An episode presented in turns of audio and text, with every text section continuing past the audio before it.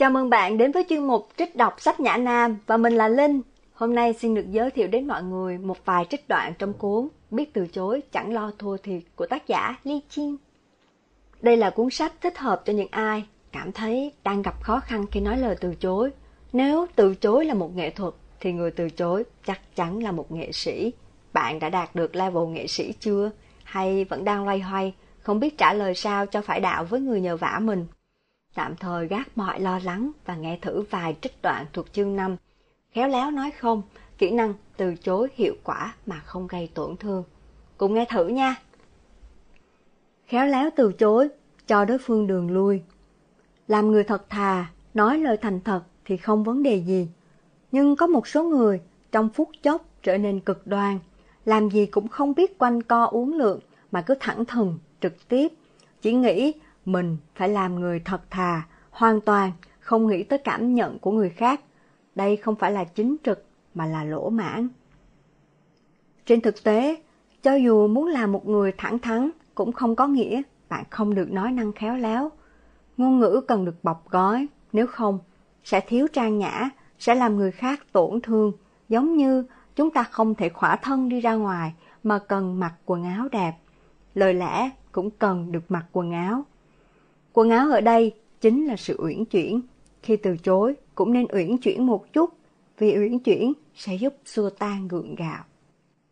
Ai cũng biết, nói không, nhưng nói không như thế nào thì cần phải cân nhắc.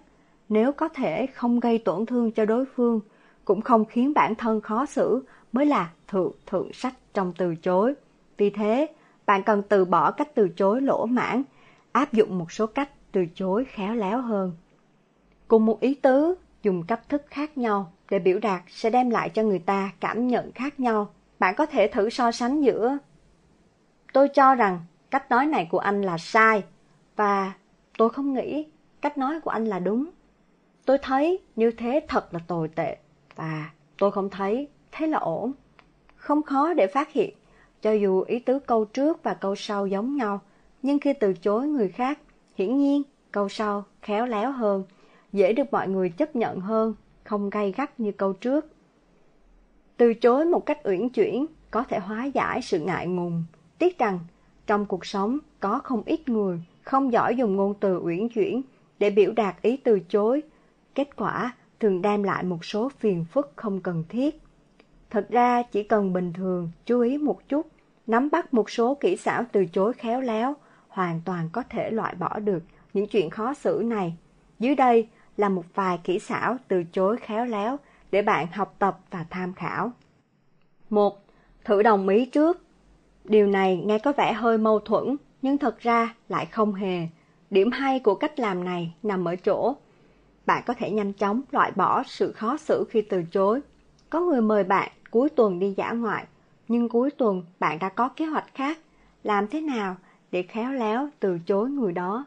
Bạn có thể nói, Dã ngoại hả?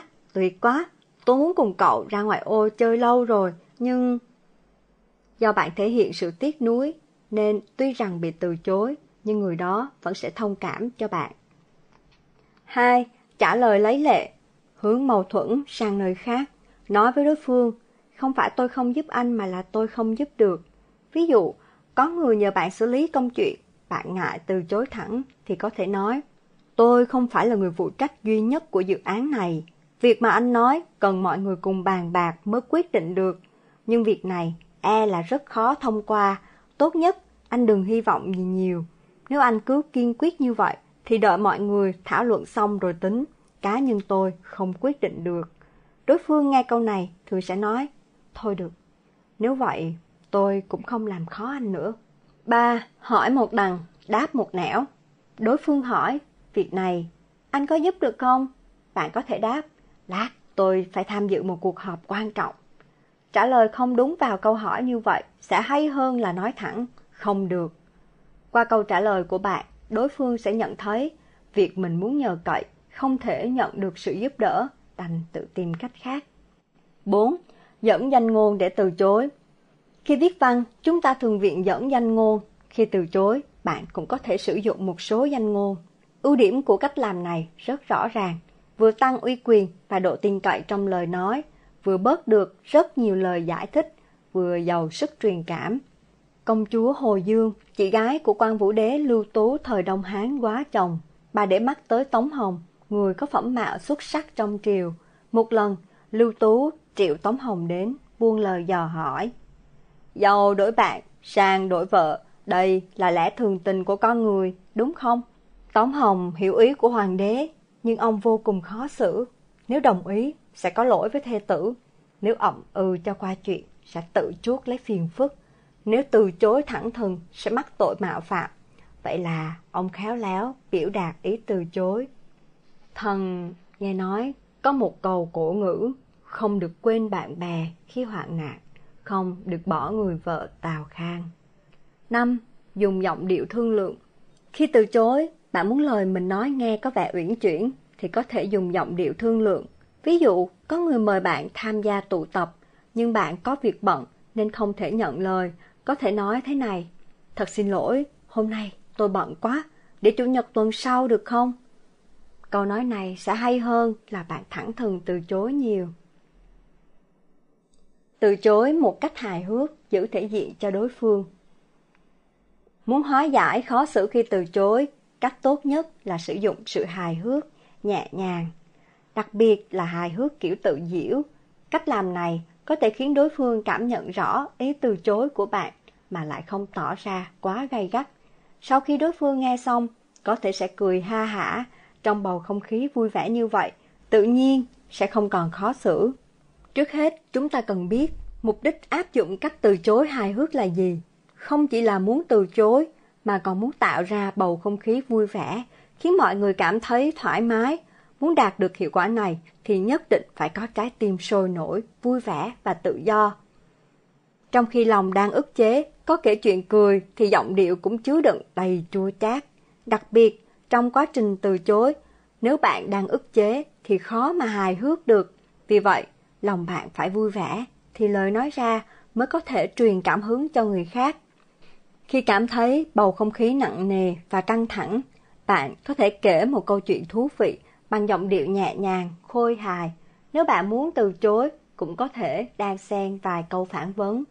Trong lúc nói chuyện hài hước, làm vậy vừa tránh khiến đối phương khó xử, lại vừa đánh lạc hướng tâm trạng không vui của đối phương khi bị từ chối.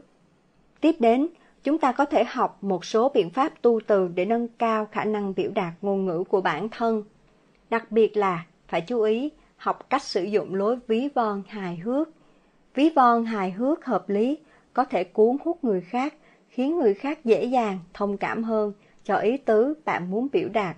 Người giỏi sử dụng cách ví von không chỉ là cao thủ viết văn mà cũng là cao thủ nói chuyện. Thêm nữa, bạn hãy học cách đánh tráo khái niệm. Nói vài câu đùa tỉnh rụi một cách phù hợp.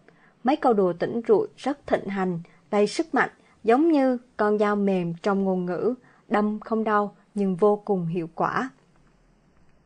Cựu Tổng thống Mỹ Wilson cũng biết nói đùa tỉnh rụi. Trong thời gian đảm nhiệm chức thống đốc bang New Jersey, có lần ông nhận được một cú điện thoại thông báo một người là nghị viên trong bang đã qua đời. Ông rất sốc, lập tức hủy bỏ mọi hoạt động hôm đó của mình. Vài phút sau, ông lại nhận được điện thoại của một chính khách bang New Jersey. Thống đốc, tôi hy vọng có thể thay thế vị trí của ngài nghị viên đó. Cựu Tổng thống Wilson nói, được thôi, nếu nhà tăng lễ đồng ý, bản thân tôi hoàn toàn tán đồng. Người nọ nghe xong bật cười, hoàn toàn không cảm thấy khó xử khi bị từ chối. Cuối cùng, từ chối một cách hài hước, nhất định cần phải có trái tim khoan dung. Dù bạn làm thế nào hay làm gì cũng không thể thiếu khoan dung. Chỉ có giữ lòng khoan dung, bạn mới có thể trấn tĩnh, ứng phó, không bị rối mà nói năng lung tung. Từ chối càng cần đến khoan dung vì chúng ta không biết sự từ chối của mình có khiến đối phương nổi trận lôi đình hay không. Nếu từ chối khiến đối phương tức giận, chúng ta phải bình tĩnh, đối đãi một cách khoan dung. Thái độ khoan dung sẽ khiến người bị từ chối cảm nhận được lòng hữu hảo của bạn. Như vậy mới có thể hóa giải sự khó xử mà từ chối mang lại. Từ chối bằng phương pháp hài hước kiến đáo rất hiệu quả trong những tình huống thông thường, vừa có thể gạt đi yêu cầu vô lý của đối phương, vừa không làm tổn hại đến thể diện và tự tôn của họ. Ngay tới đây bạn thấy sao? Mình thì chắc sẽ còn phải khổ luyện nhiều lắm mới có thể đạt được level nghệ sĩ từ chối. Vì mình quen hỏi ngay đáp thẳng mà ít để ý đến cảm nhận của người bị từ chối. Nói theo ngôn ngữ của tác giả là lời nói chưa được bọc gói cẩn thận trước khi trao gửi đến người nghe. Đó là vấn đề của mình, còn bạn thì sao? Bạn có thể để lại chia sẻ cũng như tên cuốn sách của Nhã Nam mà bạn muốn được nghe trích đọc trong phần bình luận bên dưới. Cảm ơn bạn vì đã ở lại đến cuối cùng. Xin chào và hẹn gặp lại!